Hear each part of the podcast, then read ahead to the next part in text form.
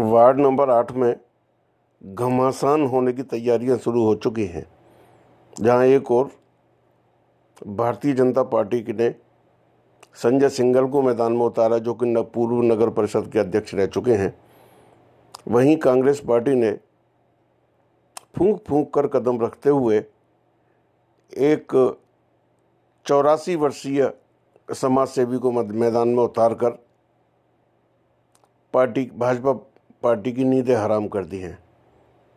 आज सारे दिन कांग्रेस की मीटिंग के बाद चुनाव में और चुनाव के इस माहौल में भयंकर सर्दी में गर्माहट पैदा हो गई। वहीं संजय सिंगल ने जोरदार पलटवार करते हुए उनको अपने पिता का दर्जा देकर आशीष लेने की बात कह कर के अपना एक राजनीतिक राजनीतिक तुरुप का इक्का खेल दिया है।